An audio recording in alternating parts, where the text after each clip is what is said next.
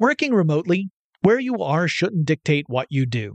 Work from the road by turning your vehicle into a reliable high-speed data Wi-Fi hotspot with AT&T in-car Wi-Fi. On the network that covers more roads than any other carrier, take your work on the road and AT&T will be there to keep you connected. Connect up to 10 devices and stream conference calls, finish up that presentation, or answer last-minute emails. Why wait? Go to att.com slash in-car Wi-Fi today for free trial eligibility. Based on independent third-party data, number of devices varies by manufacturer. Always pay careful attention to the road and don't drive distracted. Wi-Fi hotspot intended for passenger use only when vehicle is in operation. Compatible device and vehicle required. Running a business is no cakewalk, but with SAP Concur Solutions, you can be ready for anything. You can manage travel, expenses, and AP all on one platform that's packed with AI and best practices, and that delivers it all through an easy, clear, I can't believe how simple that is experience. So, while not much can be done about that guy who never fails to burn the microwave popcorn and stink up the entire office, with SAP Concur, you can easily handle almost anything else. Take control of your business finances today at concur.com. That's C O N C U R dot com. The best conversations I have with my colleagues are the ones that happen when no one is looking, when we're not 100% sure yet what to write. Hopefully, having conversations like this can help you figure out your own point of view. That's kind of our job as Washington Post opinions columnists. I'm Charles Lane, Deputy Opinion Editor. And I'm Amanda Ripley, a contributing columnist. We're going to bring you into these conversations on a new podcast called Impromptu. Follow Impromptu now, wherever you listen. When you think about the future, what kind of technology do you envision? Whatever the future holds, artificial intelligence will undoubtedly be at the heart of it all. Join Graham Klass as he hosts season two of Technically Speaking, an Intel podcast, and hear from the minds transforming healthcare, retail, entertainment, personal computing, and more with the help of AI. Tune in every other Tuesday and explore the latest technology that's changing our world today and creating a more accessible tomorrow. Listen to Technically Speaking, an Intel podcast on the iHeartRadio app, Apple Podcasts, or wherever you get your podcasts. Welcome to Tech Stuff, a production from iHeartRadio. Hey there, and welcome to Tech Stuff. I'm your host, Jonathan Strickland. I'm an executive producer with iHeartRadio, and how the tech are you? You know, in a tech news episode a few weeks ago, I mentioned that the company Onkyo, which created an audio equipment brand that was well known and respected in the AV world, was going out of business. I also mentioned that the brand would actually live on because other companies had sort of swooped in to purchase those assets before the demise of Onkyo. And it appears that the plan is to continue producing equipment using those assets that will presumably carry the Onkyo brand names forward. Then I asked if y'all wanted me to follow up on that and do an episode on it. And y'all said yes. At least five of you did. So here we go. That's that's a bar that I am happy to hit. Now, before I really jump into things, let me give a few caveats up front in this episode. First, there actually are not a ton of great resources that chronicle the history and evolution of Onkyo. So there are going to be some gaps in this episode. And we should probably consider any dates I talk about uh, beyond like really formative ones like the founding of the company to be more or less approximate. Also, many of the resources I uncovered were obviously originally written in a language other than English, and the translations vary from pretty good to this is unintentionally disturbing. For example, one source I came across described a moment in an Onkyo commercial that totally gave me the creeps. And I'm going to go ahead and read what it said because why should I be the only one to suffer? This is literally how it read. Quote, Yoko Minamino, an idol, speaks in a moist voice. I want you to like it slowly. This is a scene from the commercial of Radian, a popular mini component system of Onkyo in 1986. End quote. Yeah, have fun getting that out of your head because it's been haunting me for days. Anyway, my point is that the combination of scant sources and questionable translations, also some sources contradicting facts that other quote unquote facts that other sources are are listing, all of this means that we could be jumping around a little bit and taking everything with a grain of salt. Uh, beyond certain things that are pretty certain. I usually would default to the company's uh, own history sources over everything else, thinking, well, that's going to be the most reliable. But there's at least one instance where I feel like that was also incorrect, and we'll get to that. All right, back to Onkyo. As we'll see, the story of Onkyo includes more than one moment where the entire brand could have disappeared, and that only thanks to some other companies was Onkyo able to keep going. Sadly, its luck was bound to run out at some point, and that seems to be what has happened now. But our story begins back in the early 1900s, and in fact involves not just Onkyo's founder, who is Takeshi Godai, but another really important person in Japanese tech and business, Konosuke Matsushita, the founder of the company that would ultimately become known as Panasonic. Konosuke Matsushita became childhood friends with Takeshi Godai after taking a job at the Godai Bicycle Company. Matsushita would later move to Osaka, take a job at the Osaka Electric Light Company, work his way up quickly in that business, and in 1917, Matsushita would leave to found his own electronics company, initially focusing on stuff like bicycle lamps and light sockets. This is the company that would ultimately become Panasonic. And it would take a few years for that company to find stability, but after that, it grew pretty quickly, and Matsushita would eventually bring over his childhood buddy, Takeshi Godai, to oversee a manufacturing facility dedicated to making speakers, loudspeakers.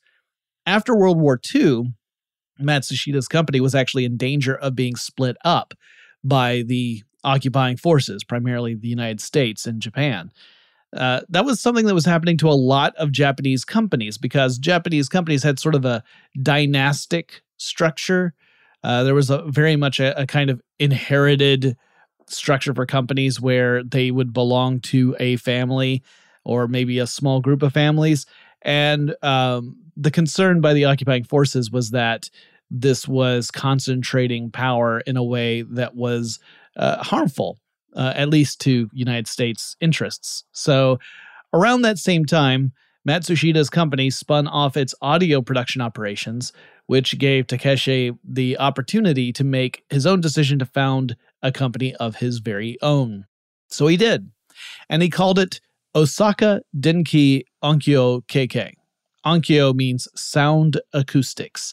And Takeshi's dream was to create a company that could produce higher quality dynamic speakers than what was typically available on the market in Japan.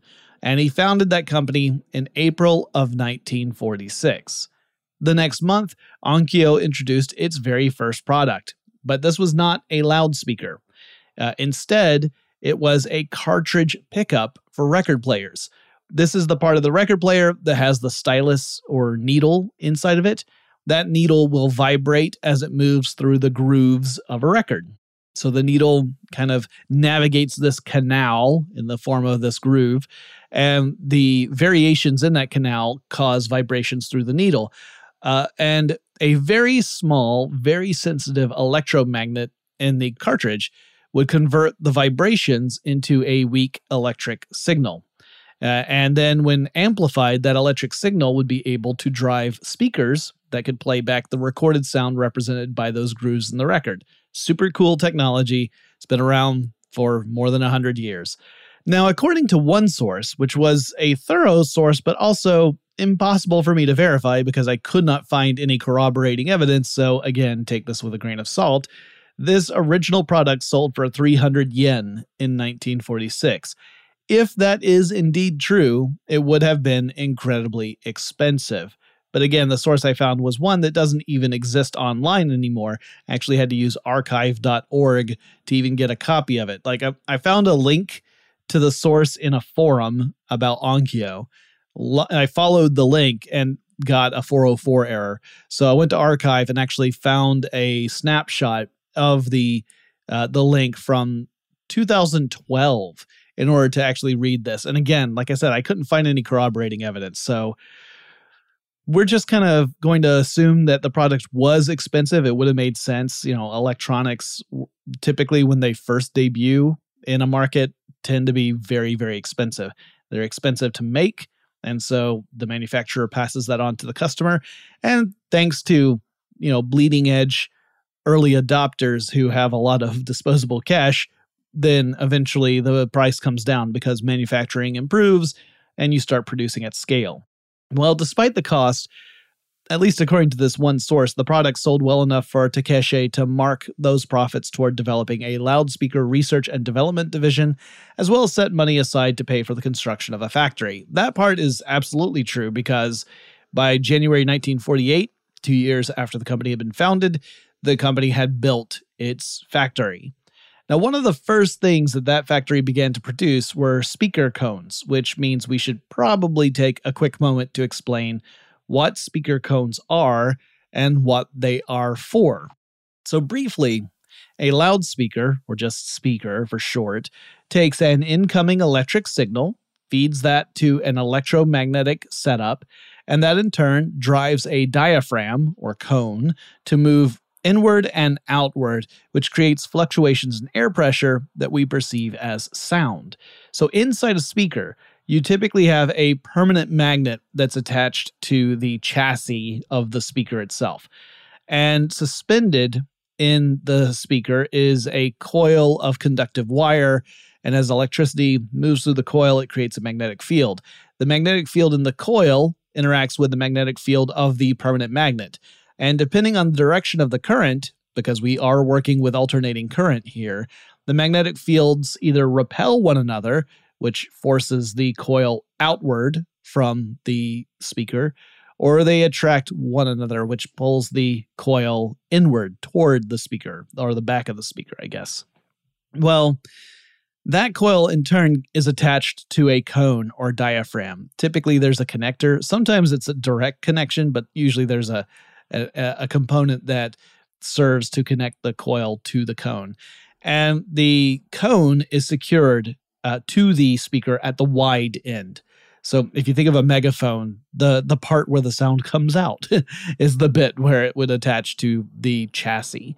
And it's the narrow end of the cone that attaches to the coil. So the movements of the coil push and pull on this diaphragm. The stiffness of the material of that diaphragm, as well as the size of the diaphragm, will affect the quality of sound that comes out of it. Larger diaphragms can be much louder than smaller ones and generate lower frequencies of sound as well. Your basic subwoofer has a larger diaphragm than, say, a tweeter speaker would. And there's a real art and science to creating the right cone shape and the right stiffness for speakers. Typically, speakers have a range of frequencies and volumes that they're very good at reproducing. But beyond that range, if you try to go either higher frequency or lower frequency, or turn up the volume more than the speaker can handle, things start to get ugly. And a lot of those factors depend upon the cone's material and shape. Onkyo, like other companies in the loudspeaker business back in the early days, was producing paper cones. Uh, paper, in this case, includes cones that have materials like wool or even synthetic fibers interwoven into them. So it's not you know, it's not like printer paper or notebook paper or anything like that. It is a, a type of paper, just as currency tends to be a special type of paper that has various fibers interwoven into it. So are speaker cones. And soon the company had its first real hit. One early speaker released by Onkyo was the ED100. It had a driver measuring 25 centimeters or about 10 inches across and it was also expensive. 50% more expensive than its nearest competitor, according to Onkyo itself. And yet, despite that expense, it sold well as reviewers praised it for the sound replication capabilities that it had. And from what I can tell, this was just the speaker itself, like just the the actual speaker part, not the cabinet that would house the speaker. Now, I could be wrong about that. Maybe they produced an entire cabinet for this. Uh, but to me, it sounds like it was more of an OEM product. So, OEM stands for Original Equipment Manufacturer. It's a common term in business. These are the companies that make components that other companies use to put into their own products. So, a lot of those types of companies have names that you probably aren't that familiar with because we are not the customers for OEMs, right? We don't go out and buy OEM products for the most part. I mean, there are places that will sell them, sell the OEM components where you can do things like do a repair or something to a product. But typically, we're more familiar with the consumer companies, like the consumer brand companies, um, not the OEMs. But other companies are the customers for those OEMs. Uh, if you think of it, uh, Foxconn, which is the company that Apple relies on for a lot of the assembly, can kind of fall into this business to business category. So, anyway, all of that would have been an irrelevant tangent if, in fact, the ED100 was a full cabinet speaker product. But all the photos I saw of it have been just for the speaker part itself, as if you had taken a cabinet apart and pulled the speaker part out and just had that. That's what all the pictures show. So my guess is that's exactly what it was when Onkyo was selling them. And some other company would do things like create the cabinets or chassis that would hold this loudspeaker. Now, in 1950, Onkyo filed for a patent on non pressed cone drive unit technology. All right. This brings us up to pressed versus non pressed. That refers to the process of making speaker cones. Pressed cones typically have a more uniform density and stiffness, but they also tend to have a smaller surface area than non pressed cones. So, non pressed cones, while not being quite as consistent and sometimes having some quality issues, are able to move more air and they can be louder than a similarly sized pressed cone. At least that's what I've come to understand on the matter. I started going down the rabbit hole of this and quickly discovered that speaker cone technology can be treated with a complexity and reverence I would normally associate with quantum physics. Well, we've got a lot more to say about Onkyo. Before we get any further, let's take a quick break. Working remotely, where you are shouldn't dictate what you do. Work from the road by turning your vehicle into a reliable high-speed data Wi-Fi hotspot with AT&T in-car Wi-Fi. On the network that covers more roads than any other carrier, take your work on the road and AT&T will be there to keep you connected. Connect up to 10 devices and stream conference calls, finish up that presentation, or answer last-minute emails. Why wait? Go to att.com slash in-car Wi-Fi today for free trial eligibility.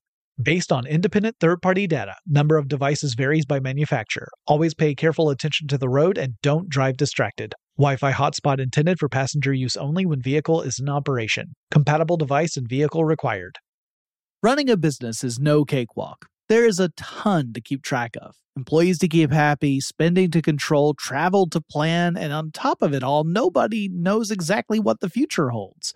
Your finance team always has to be ready to change.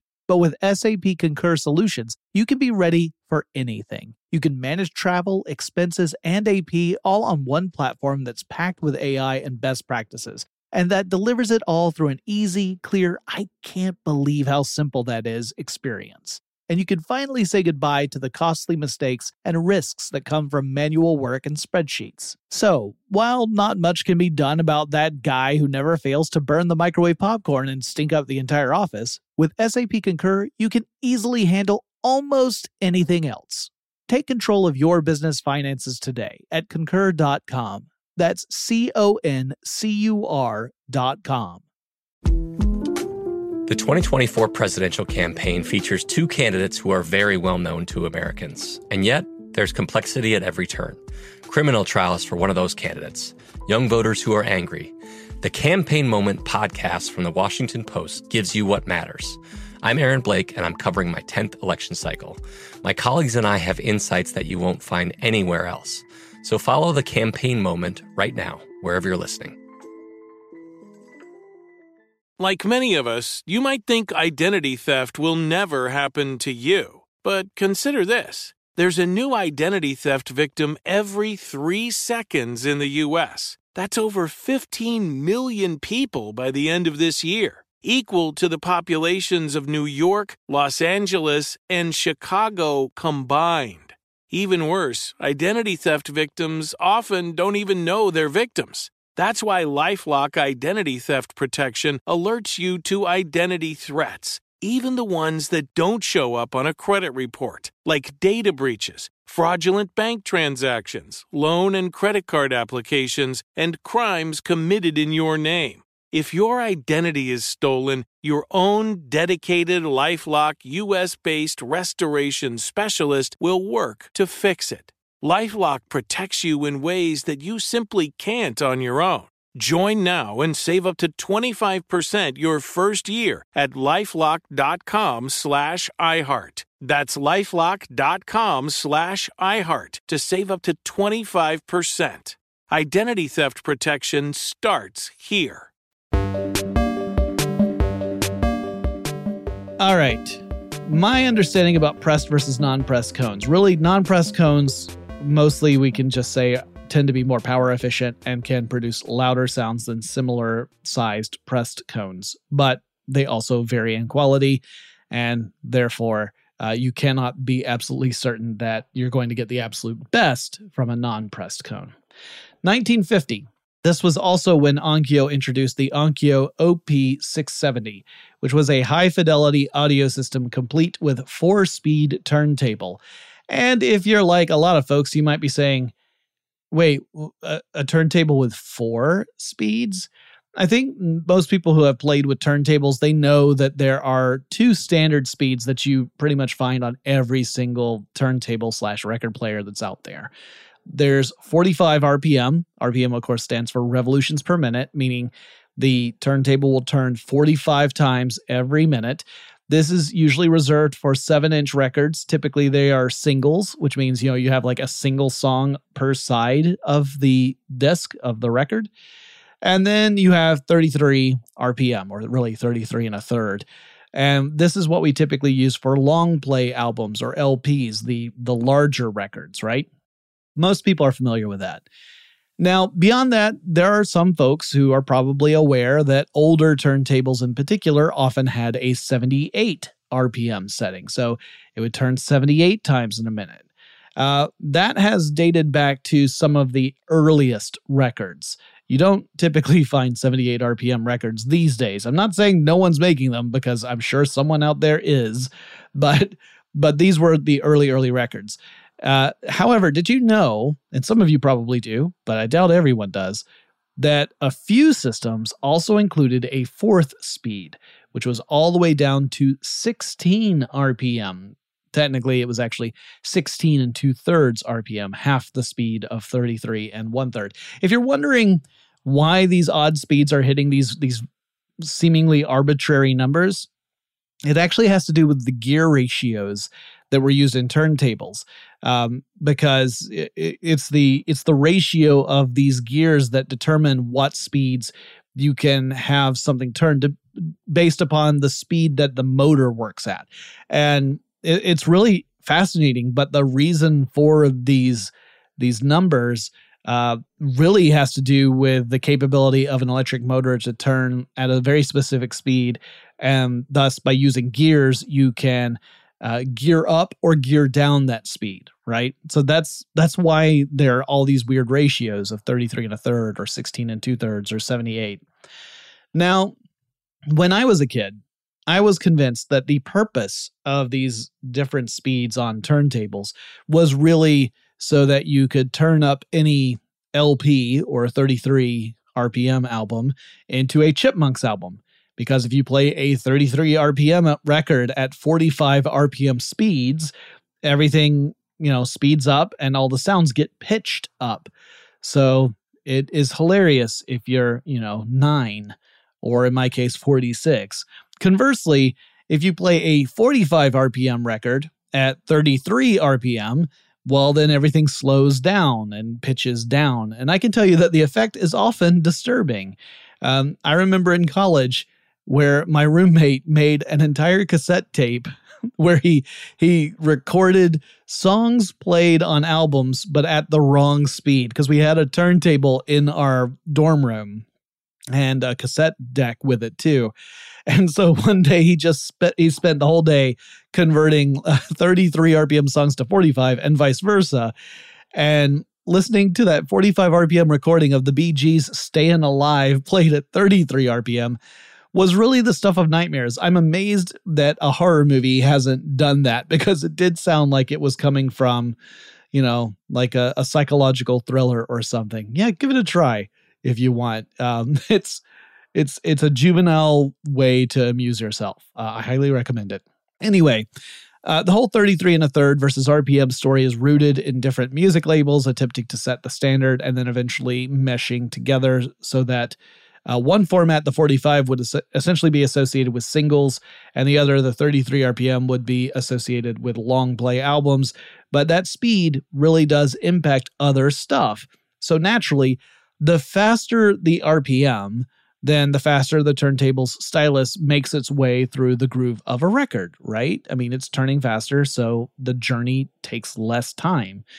That also means that if you have two albums that are the exact same diameter, but one is a 33 RPM and the other is a 78 RPM, well, the 78 RPM record is going to play through much, much faster, assuming you've you're using the proper playback speed for each record, of course. The record spins faster, the stylus gets to the end faster, which makes sense. Well, another thing that the faster speed tends to do is affect fidelity.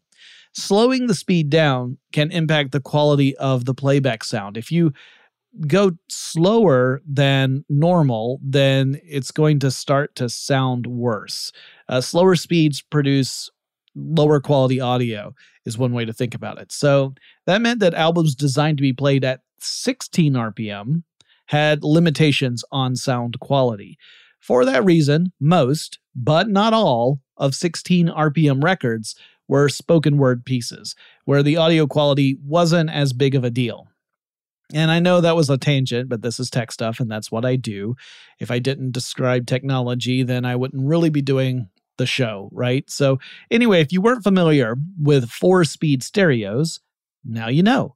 They could play albums at 16, 33, 45, and 78 RPM. I'm sure some of you out there have had experience with these. I don't think I've ever seen a four speed. I have seen three speeds, but I don't think I ever, at least I, I definitely never owned a four speed turntable.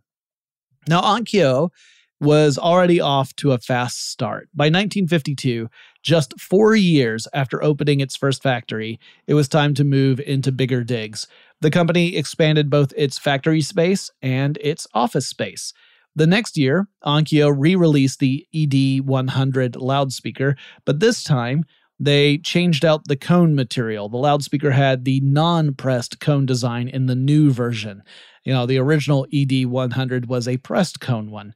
But now Onkyo had filed for its patent for non-pressed cone technology and was able to incorporate that into the ED100 and the improvement in sound quality garnered more positive reviews from critics. So Onkyo's reputation in the audio world in Japan was on the rise. Now this next bit I have to take issue with.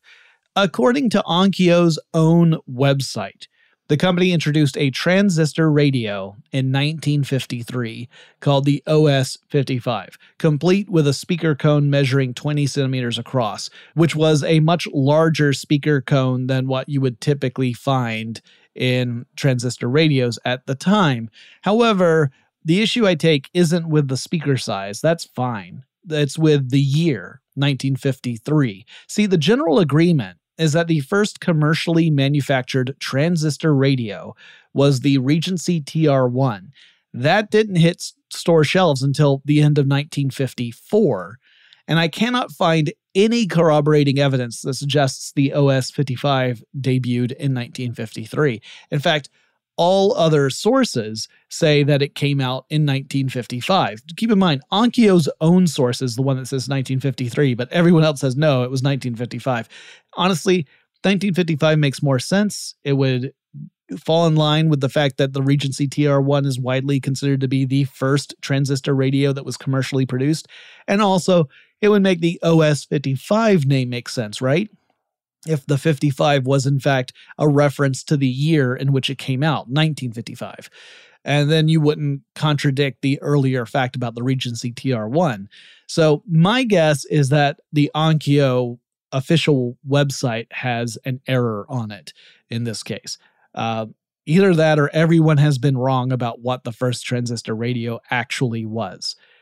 Anyway, transistors are super neat because they allowed for miniaturization. And I've talked a ton about that in past episodes.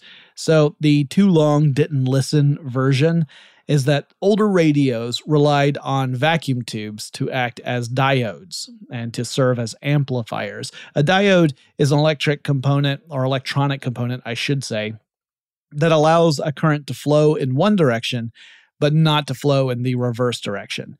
And uh, vacuum tubes were used for that, and they were used for amplifying a signal. That is, taking a weak signal and then boosting that up to a stronger signal. Vacuum tubes are large and they're also delicate, and they also generate a lot of heat. They're kind of like light bulbs. Solid state transistors are much smaller than vacuum tubes, and they allowed manufacturers to make stuff like radio sets that were much smaller and lighter than older versions. If you've ever seen like a, a really old radio set, you know it's a piece of furniture. It's a big, big thing. Typically, it would have its own set of legs, kind of like a table, and it would be a standalone piece. Transistors allowed people to make much smaller radios, eventually pocket sized radios. And uh, uh, so it was a, a a truly important development in electronics. It is what allowed us to create miniaturized components and have things that didn't take up an entire section of the floor, like televisions and radios, and later on computers. Now, I'm not going to go through every product released with the company, at least not in any detail, but the following years saw Onkyo expand into speaker chassis manufacturing and they also created a record player called the Onkyo HP10. From what I understand, this is a record player that has its own dedicated speaker. So uh, you just, you know, to put a record on it, you plug it in, you you could play the music straight from that. It wasn't uh, a component, in other words, it was its own standalone product. The company also got involved in TV set manufacturing around this time. Uh, also, in 1955, the company settled on a logo just shy of a decade of the company's founding. I couldn't find any other information suggesting that they had created a logo before 1955, which is funny. So from 1946 to 1955, apparently they didn't have an official logo type.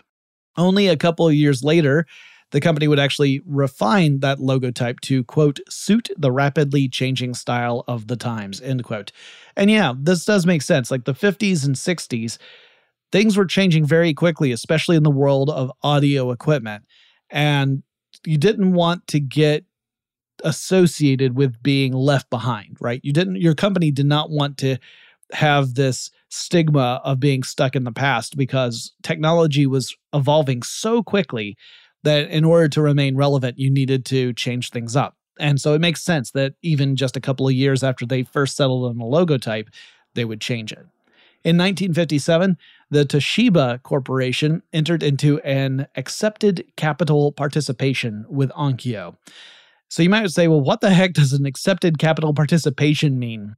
Well, further documentation reveals that Toshiba bought up a lot of shares of Onkyo, a ton of them. Like 69% of the ownership of Onkyo went to the Toshiba group, with the bulk of the remainder left over going to Onkyo's founder Takeshi Godai, um, and some of it going to some other executives and some members of Godai's family. See, while Onkyo was introducing new products and generally receiving a positive reception for them, the cost of doing business was so high that the revenue coming in wasn't keeping up. So, in other words, like, yeah, they had a great reputation in the market, but the market wasn't big enough to support the expansion that Onkyo was doing. And so it was costing them more to to do business than they were making in revenue. So, despite having huge success in the market, Onkyo was on the verge of bankruptcy.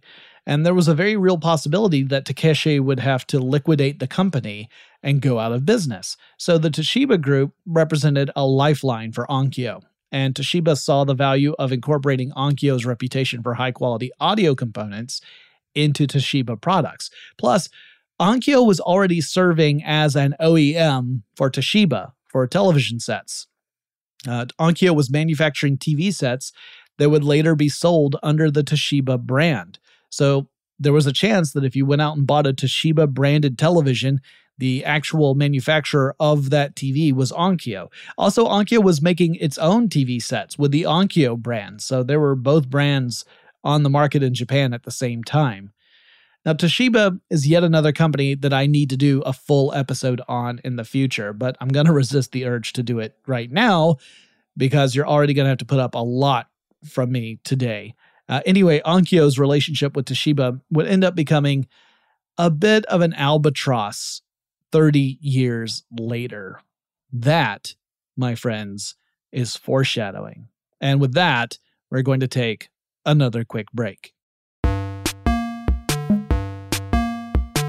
Working remotely, where you are shouldn't dictate what you do.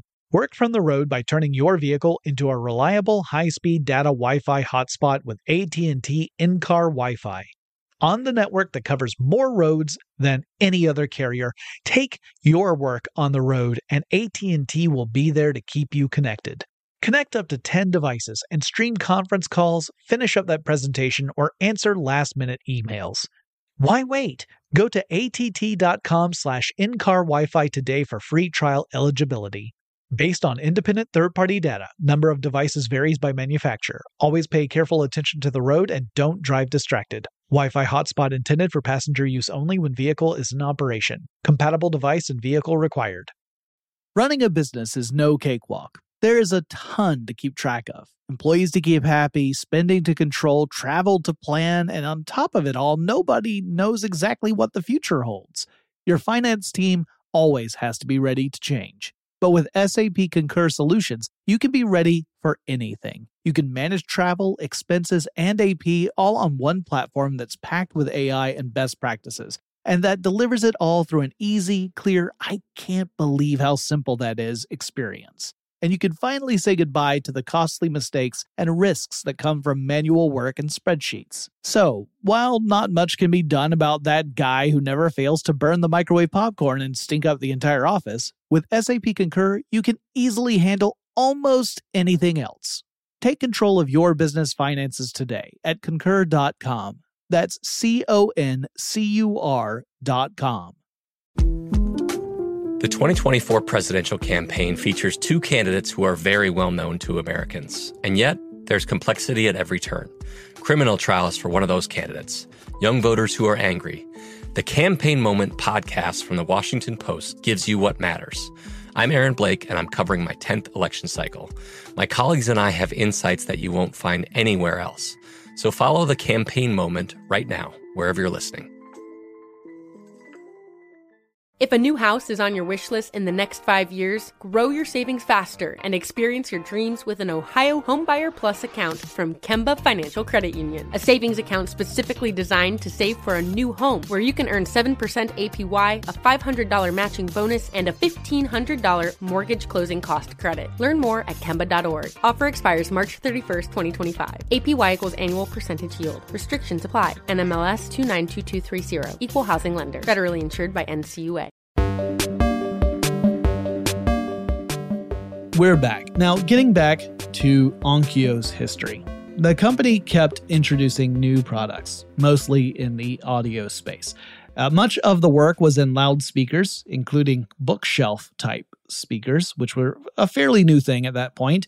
Now they are sort of a go to speaker style. You can spend thousands and thousands of dollars getting high end bookshelf style speakers. I know because I've looked at them. Didn't buy any, but I looked at them and then ultimately said, you know what? I don't think I even have a space that would accommodate the way these speakers would need to be set up so that I could get the benefit from that. And so I'd be spending a lot of money on high end stuff that I wouldn't be able to use properly. And I talked myself out of it. I'm proud of myself for that. Uh, however, Onkyo also began to produce full audio systems. They had done a couple of those in the past, but they really got into it uh, in the late 50s and uh, early 60s. That included things like the Onkyo ST400DL stereophonic system in 1963 and a standalone turntable component in 1966 called the ST55.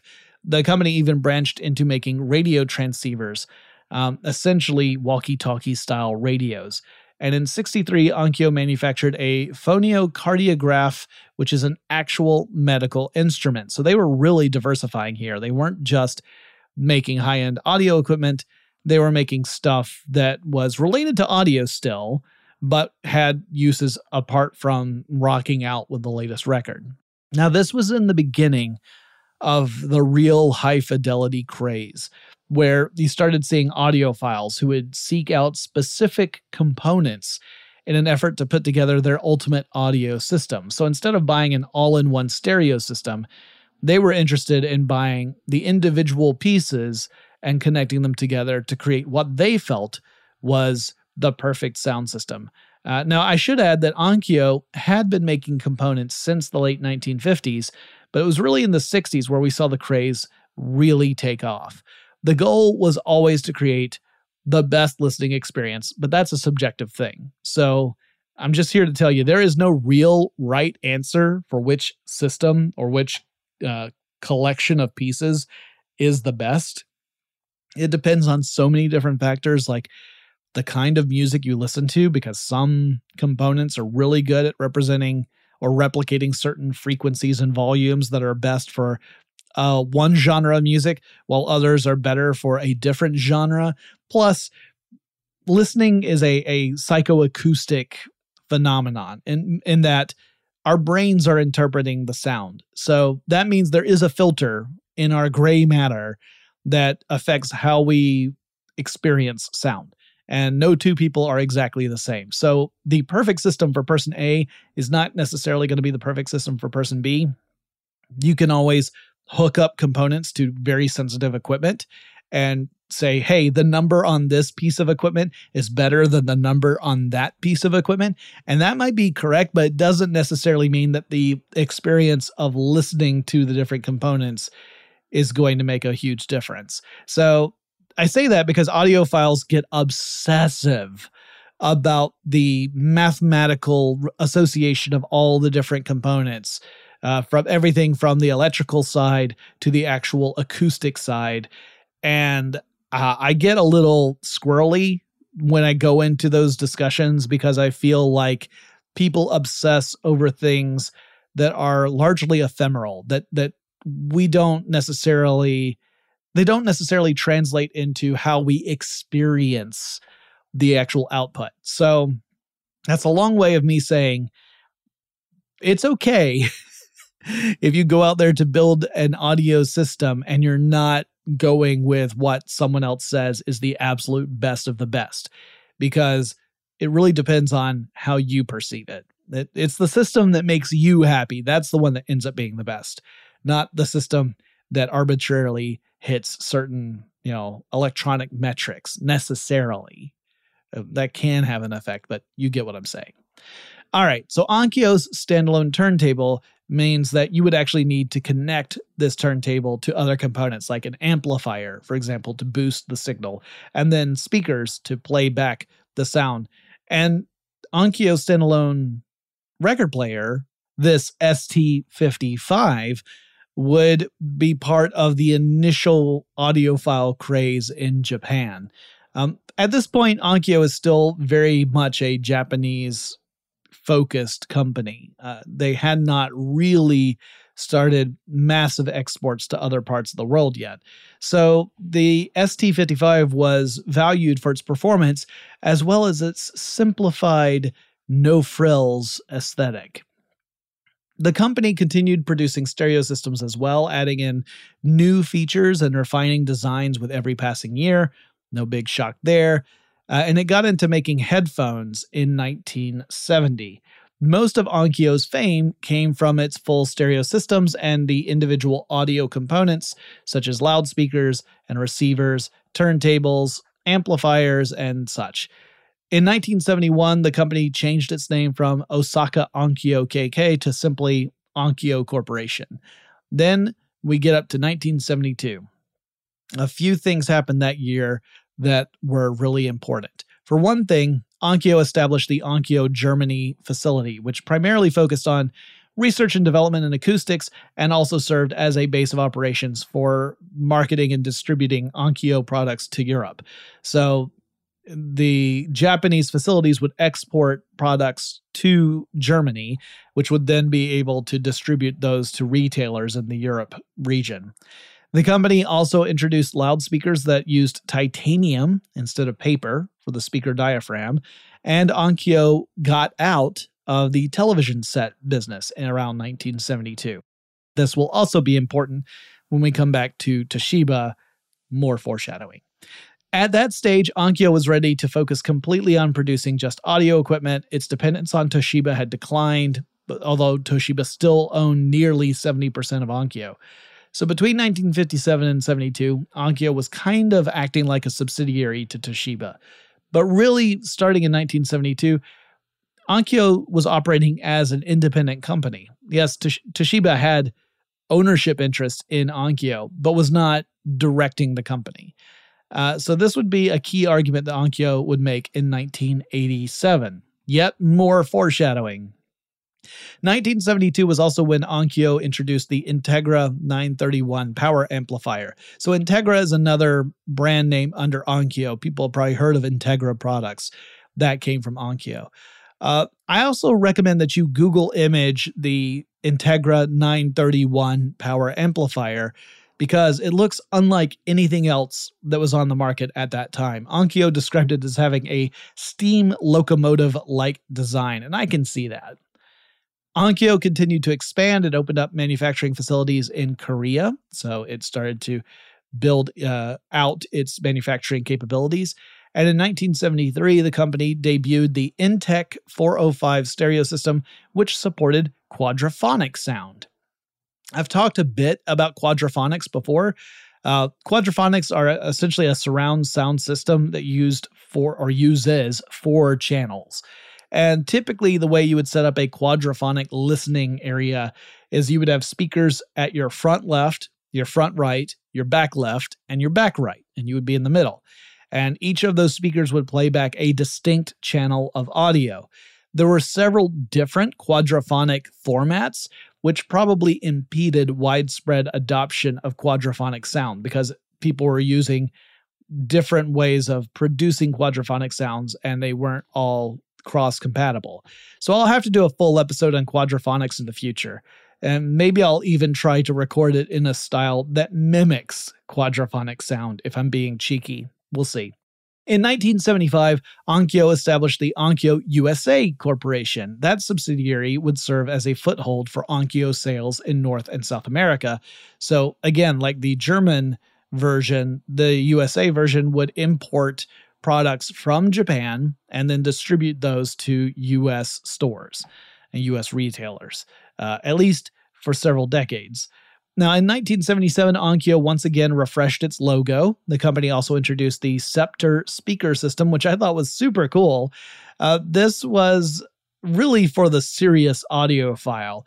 So the company offered customers the chance to customize their speakers. And I'm talking like crazy levels of customization. According to Onkyo, there were 173 different combinations possible.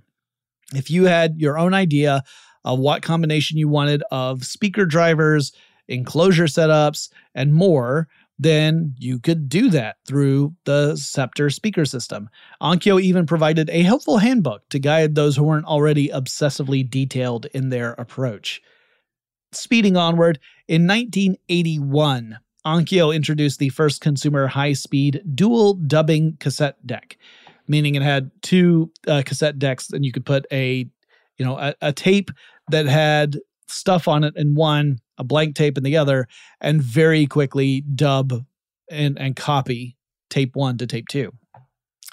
I'm guessing that that probably sent the music industry into a bit of a tizzy because the introduction of any technology that makes it remotely easier to copy media tends to put music studios on tilt. In 1985, Onkyo offered a CD player called the C700 in some markets. So 85 is still pretty early for CD players. Uh, it was also called the DX700 in other markets. It featured optical fiber connections between the digital components and the digital to analog converter.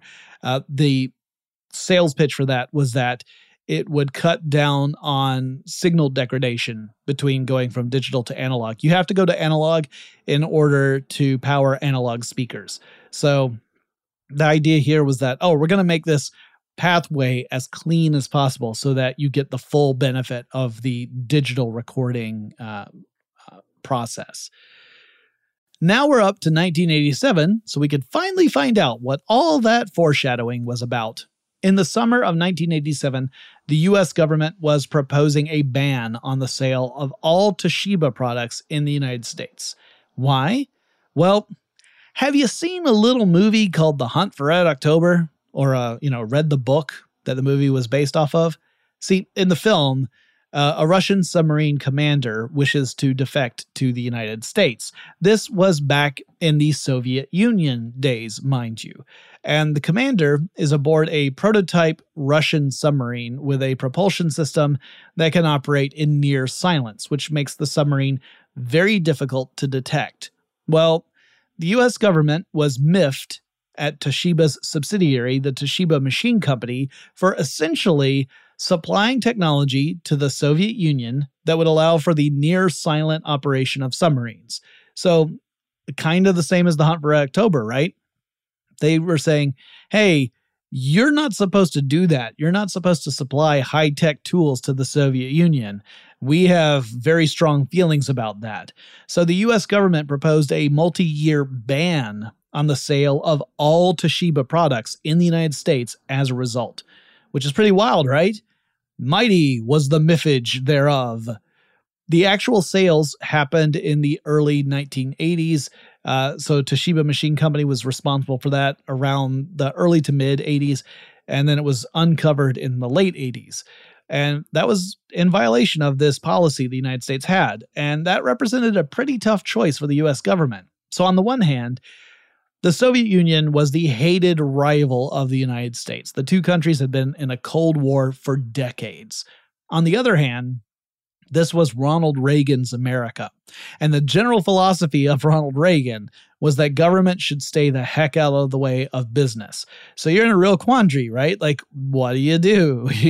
um, you you hate the Soviet Union, but you've also been saying, hey, government should not get in the way of business. And there's a lot more to this story. And maybe one day, if I do a Toshiba episode, I'll certainly go into more detail about all of that. But the part that concerns us is that because Toshiba still maintained a majority stake in Onkyo, like it still had that massive amount of ownership of Onkyo stock, that put Onkyo's business in jeopardy as well, because the, to the US government, Onkyo looked like a Toshiba subsidiary, so it would also get covered by this ban. Onkyo hired lawyers who filed a message with the US government, and those lawyers argued that Onkyo was, in all ways that mattered, an independent company. Yeah, Toshiba maintained a stake in Onkyo. The Onkyo no longer made televisions for Toshiba. It had stopped doing that in the 70s. And Onkyo's products were actually competing against Toshiba products that were on the market. So Onkyo was arguing for the survival of its business and pleading with the US government not to lump it in with Toshiba's own operations. Onkyo was able to mitigate the impact of the political scandal on its own business, so it was able to remain afloat. In 1990, Onkyo got a new president. Takeshi Godai had led the company from 1946 to 1990. Now, I'm not certain if he stepped down, if he retired, if he passed away. I couldn't find any definitive information on that. But the new president was Tsuneo Otso, who would hold that position until 1993. So only from 1990 to 1993. At that point, Naoto Otsuki would take over, and he would actually stay on until 2009, so 93 to 2009. And then Munenori Otsuki took on the reins. And I wanted to get all of that out of the way to illustrate how one man, Takeshi Godai, led Onkyo for almost 45 years. And then the next three leaders in charge were leading it for the next 30 years. And some for very few, like four years for the first one. Now, we have a few more things we got to cover with Onkyo before we wrap things up. In 2012, Onkyo got another capital partner. This time it was Gibson Guitar Corporation. Now, back in 2018, I did some episodes about Gibson guitars. In the 1980s, Gibson was in danger of going out of business itself, but then some entrepreneurs bought the company, reportedly for like $5 million and Gibson began to climb out of the hole it had found itself in, and in the process began to acquire other companies. So the thought was that diversification was a great idea. It would help Gibson remain relevant, even as tastes were changing in the music industry and people were kind of migrating away from guitar driven music at that point. Onkyo was one of the investments that Gibson made around this time. Well, that would end up being a bad move, and I'll explain why in just a moment. But first, let's take one last break. Working remotely, where you are shouldn't dictate what you do. Work from the road by turning your vehicle into a reliable high-speed data Wi-Fi hotspot with AT&T in-car Wi-Fi. On the network that covers more roads than any other carrier, take your work on the road and AT&T will be there to keep you connected. Connect up to 10 devices and stream conference calls, finish up that presentation, or answer last minute emails. Why wait? Go to att.com slash in-car Wi-Fi today for free trial eligibility. Based on independent third-party data, number of devices varies by manufacturer. Always pay careful attention to the road and don't drive distracted. Wi-Fi hotspot intended for passenger use only when vehicle is in operation. Compatible device and vehicle required. Running a business is no cakewalk. There is a ton to keep track of employees to keep happy, spending to control, travel to plan, and on top of it all, nobody knows exactly what the future holds.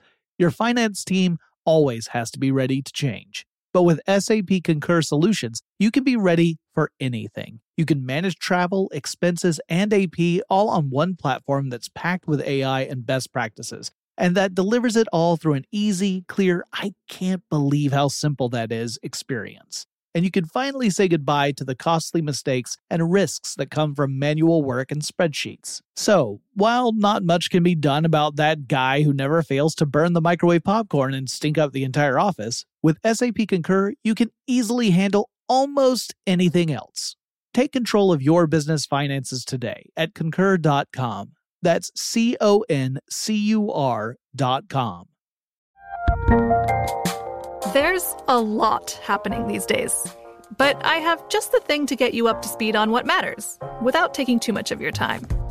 The Seven from the Washington Post is a podcast that gives you the seven most important and interesting stories, and we always try to save room for something fun. You get it all in about seven minutes or less. I'm Hannah Jewell. I'll get you caught up with the seven every weekday. So follow the seven right now. If a new house is on your wish list in the next five years, grow your savings faster and experience your dreams with an Ohio Homebuyer Plus account from Kemba Financial Credit Union. A savings account specifically designed to save for a new home where you can earn 7% APY, a $500 matching bonus, and a $1,500 mortgage closing cost credit. Learn more at Kemba.org. Offer expires March 31st, 2025. APY equals annual percentage yield. Restrictions apply. NMLS 292230. Equal housing lender. Federally insured by NCUA. All right, before the break, I said that Gibson would make an investment into Onkyo and that would end up being uh, a, a bad move. What did I mean by that? Well, Gibson, for many reasons, was again finding itself in financial trouble a few years further in the line. So in 2018, the historic guitar company, which had been in operation for more than a century, had to declare bankruptcy. Uh, Gibson would refocus on making musical instruments once it emerged from bankruptcy, and it had to liquidate other assets that had not been profitable and had been outside of that that laser focus. And that meant that uh, you know Gibson would actually emerge from Chapter 11 bankruptcy in 2018, but in the process, the relationship between Gibson and Onkyo was severed. So it only lasted from 2012 to 2018. But that also meant once Gibson went away, that Onkyo was finding itself in uncertain financial territory. It was really dependent upon uh, these relationships it had with Toshiba and with Gibson. So the company made the tough decision to sell off its European operations, the ones that were centered in Germany. They sold it to an Austrian company called Aqipa, A Q I P A. Uh, Aqipa is best known for selling accessories for various electronics. Now, between the time that Gibson purchased a stake in Onkyo and the time where Gibson went bankrupt, so 2012 to 2018, Onkyo also made an investment. Onkyo purchased Pioneer Home Entertainment. Pioneer is another famous name in the AV equipment industry. Pioneer would actually take a nearly 15% stake in Onkyo in return. Uh, it is customary, or at least it, it used to be, I'm not certain if it still is, but it was customary with Japanese acquisitions for each company in a merger to purchase shares in the other company. That's kind of how Japanese mergers work. It's a little different than what we typically see in other markets. So Onkyo and Pioneer plan to keep both brands alive. It weren't going to have Pioneer just get folded into Onkyo and everything became Onkyo products. You would have both Onkyo and Pioneer on the market.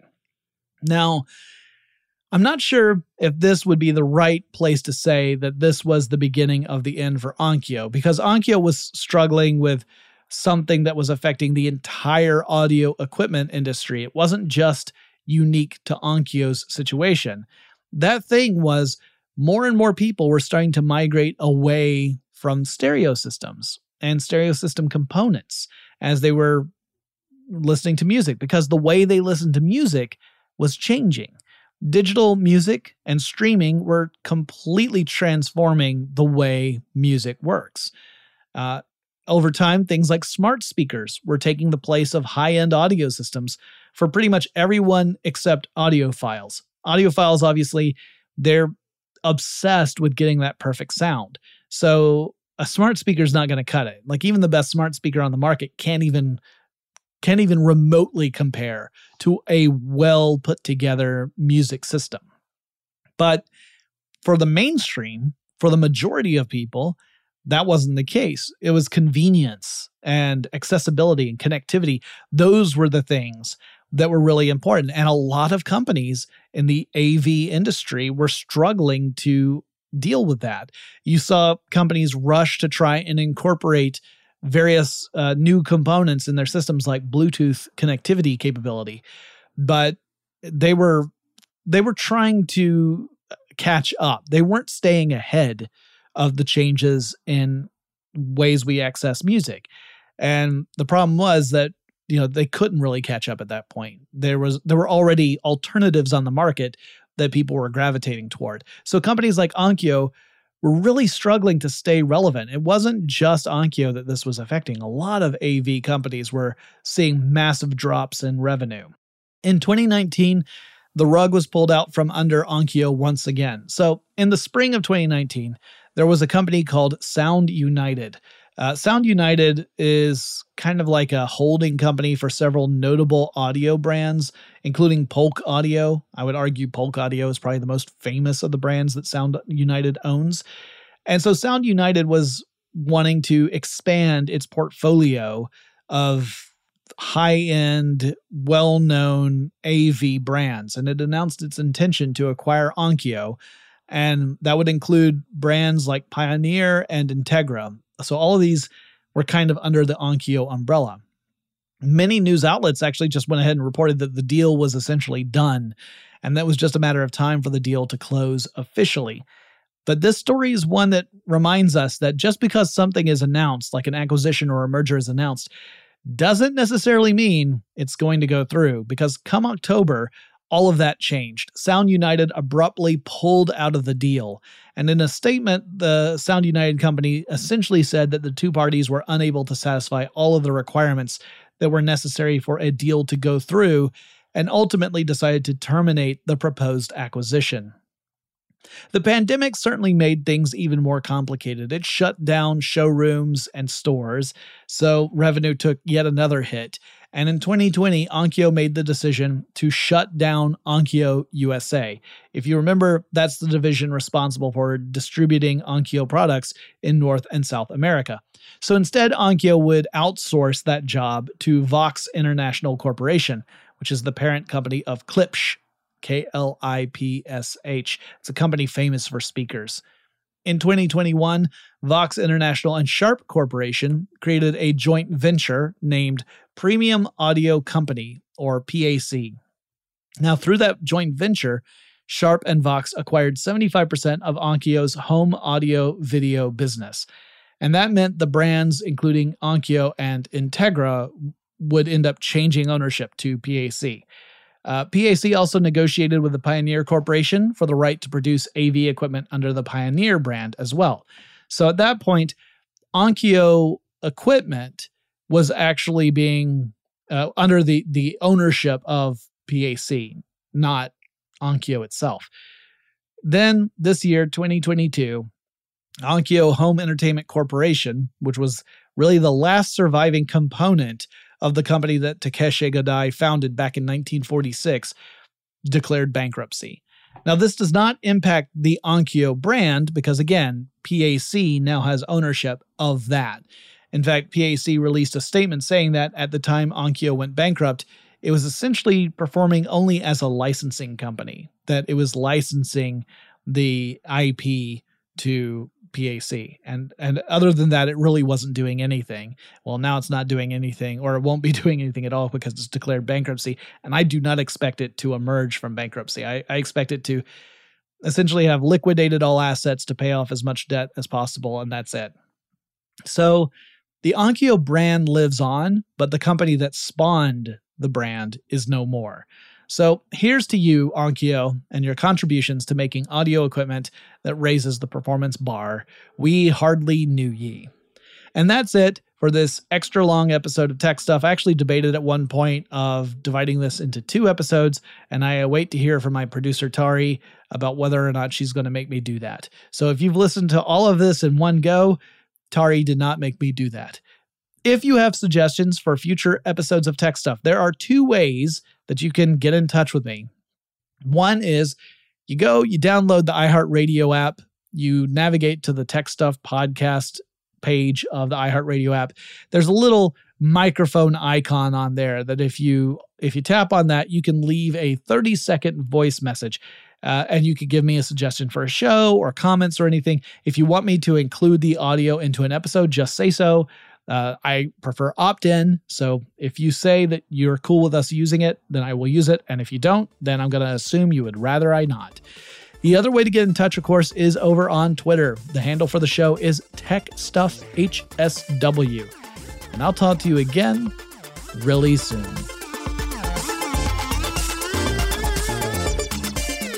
Tech Stuff is an iHeartRadio production. For more podcasts from iHeartRadio, visit the iHeartRadio app Apple Podcasts, or wherever you listen to your favorite shows.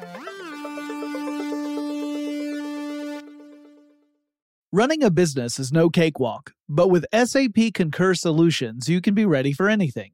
You can manage travel, expenses, and AP all on one platform that's packed with AI and best practices, and that delivers it all through an easy, clear, I can't believe how simple that is experience. So, while not much can be done about that guy who never fails to burn the microwave popcorn and stink up the entire office, with SAP Concur, you can easily handle almost anything else.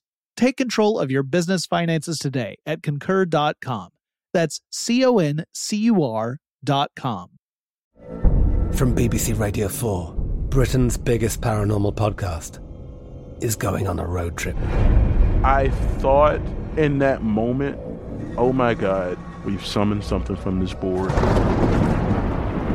This is Uncanny USA. He says, Somebody's in the house, and I screamed. Listen to Uncanny USA wherever you get your BBC podcasts, if you dare.